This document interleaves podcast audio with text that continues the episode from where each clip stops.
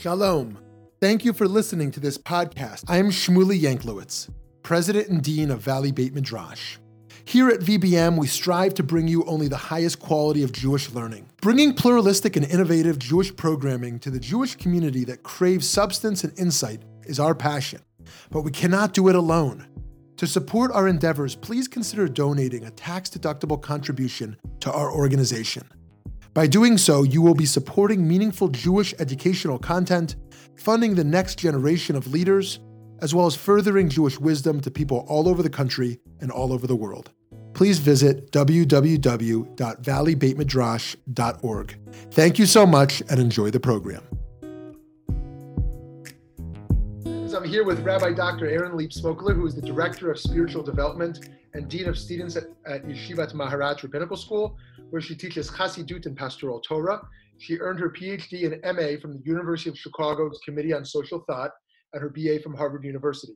She's a senior rabbinic fellow of the Shalom Hartman Institute, and she's currently at, at work on two books Torah from the Plague and Torah of the Night. Thank you so much for taking time to talk. Thank you for having me. So we are in a um, uh, a, a, strange, uh, I want to say unprecedented, but I don't know enough history to say that. A strange moment mm-hmm and I wonder how is how is Torah speaking to you uniquely at this moment? Okay, um, it's hard. It's certainly very hard, and I have found this to definitely be an experience of theological rupture, um, which, in a certain sense, is surprising. In, let me say why. Um, I've spent a great deal of my own um, kind of spiritual and intellectual energies, um, particularly thinking about theology and suffering, theology and the Holocaust in particular. Um, I wrote my PhD on the Piazetzner Rebbe, the Rebbe of the Warsaw Ghetto. Um, and so, in certain ways, I've inhabited a space of of uncertainty and pain and the theological ramifications thereof, um, you know, in the abstract for quite some time. Um, and so, of course, nothing is the same when you encounter it um, in vivo, as we say. Um, and it, it reminds me a little bit of um, a passage from Brachot um, where uh, the the concept of Yisurim shel ahava or the chastisement or afflictions of love is discussed. I think it's 5a, if I'm not mistaken. And uh, the rabbis talk all about um, their theories of why suffering happens in the world. Um, and that perhaps God loves us so much that God punishes us. Um, and there are all kinds of uh, interesting, again, theoretical approaches to why it is that people suffer in the world. And it's just on the very next page on 5b, if I'm not mistaken, that several rabbis themselves suffer. Um, and their students come and say, um, are, are your are your sufferings beloved to you? You, O rabbis, who theorized about suffering only moments ago, at least literarily speaking on the page, um, you know, and these same rabbis say, lo hembelos haram, like, no, thank you, not this and not their rewards, whatever it is that I imagined might be worth it or theologically somehow uh, compelling no longer feels that way on a sick bed. Um, and so I think that that gap between the theoretical discussions on one page and it's almost like on the next page the door to the Beit Midrash or the House of Study is closed. You enter into the world and you realize that these theologies don't really um, don't really hold up. Um, and so on the one hand, I will just say that I, um, I take some uh, support from a tradition that, ha- that tells such stories about itself, that realizes that there are gaps between um, you know the theories we have about things and the experiences that we have about them that realizes that um, you know even even rabbis even our spiritual leaders who might think that they have answers really don't when they themselves are in that place of of challenge um, and owning that and reckoning with that to me is itself a place of of uh, pride if not some kind of healing. So there's so there's that. Um, and I'll also say on a related note that I referenced before the Piazetzner Rebbe, the Rebbe of the Warsaw Ghetto, who's um, a kind of Rebbe figure for me. And one of the one of the teachings that I take from him is the kind of plasticity of theology the ways that what one thinks one day need not hold up the next day and that doesn't necessarily mean they're any less true any less powerful any less uh, healing So for for him, and here I'm not saying that COVID and the Holocaust are the same thing; they're not. Um, but you know what he said in 1939 was different from what he said in 1942, and his relationship to God really evolved and changed from week to week, um, and certainly over from year to year. So while that doesn't answer the question of who is God and what is God, the permission to evolve, the permission to protest, the permission to feel pain, the permission to feel confusion, the permission to sit in that place of not knowing um, is is for me very much what Torah opens for me at this moment. Wow, very powerful, very powerful. So, moving from the realm of questions and answers, the realm of truth, to the realm of experience and connection, there are those, of course, who believe we connect to the divine most deeply through joy. It's through the channel of simcha where we can truly access uh, God most closely. But there are also those who uh, understand that connection experience most happens through sorrow, through grief, through fear, through anxiety. And I wonder if you can um, kind of relate how you understand this type of religious experience. I mean, the Piagetza Rebbe, of course, you know, this notion of atzvut or of shvirat halev. Um, but, you know, I mean, how how might we use these moment, these emotional moments as channels for connection?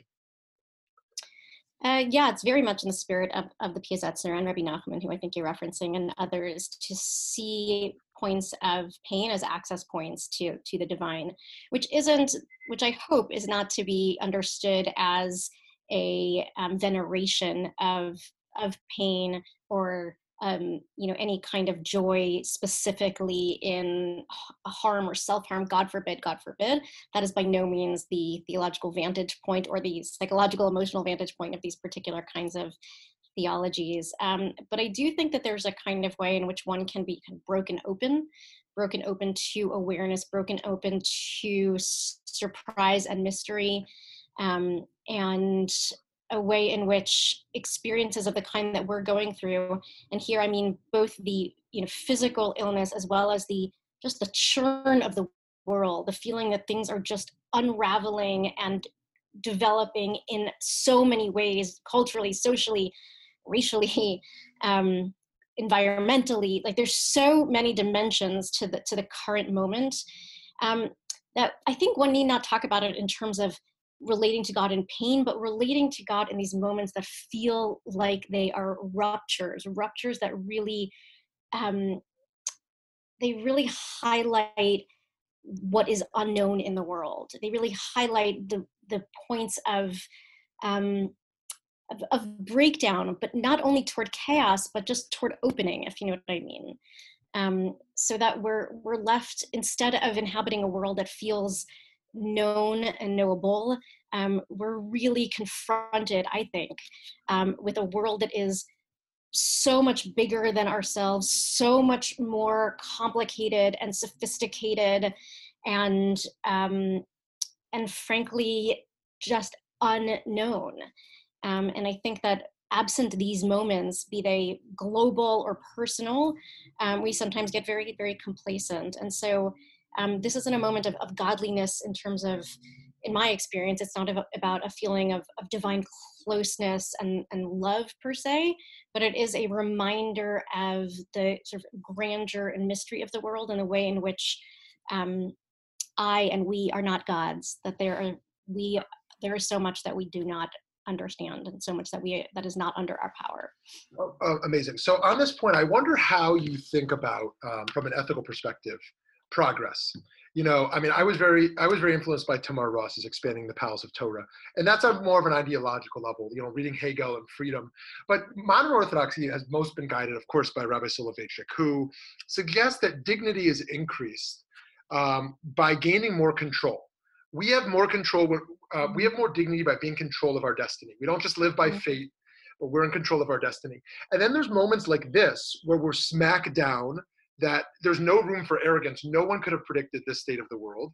And as you just said, we're in a state of humility and to some degree powerlessness. And I wonder um, what Soloveitchik would have said about you know dignity in a moment like this and how he understood this trajectory. But I wonder how do you relate to you know on a theological or ethical level the notion of of progress and what moments like this politically and in terms of mm-hmm. uh, public health mean mean for such a notion.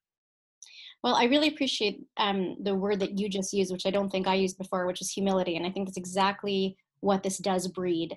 And I think you're right that this is not a moment that speaks to Soloveitchikian majesty and human dignity um, and Adam one kind of, uh, you know, takeover of technological world, etc. Um, we're not living in that mode um, you know, I could try to sort of justify it in Soloveitchikian terms by going the Adam 2 route, um, but I don't, I don't know that we have to go there. I don't think that this moment is one of um, bolstering our, you know, our power as human beings. I think it's really a reckoning with powerlessness, and I guess I would just have to hear part ways with that kind of ideology that sees um, human dignity and power um, as synonymous somehow. Because i think that what we're seeing is that awareness of powerlessness is really the starting point i think to um, to a spiritual awakening i hope and maybe to some kind of healing in the world. But it is the reckoning with powerlessness that i think is actually where we need to start our conversations so well said. So just one last question for you today. One of your writing projects right now, which I'm excited to to read, um, Torah from the Plague. Can you tell us a little bit about that? What your vision, what your vision is there?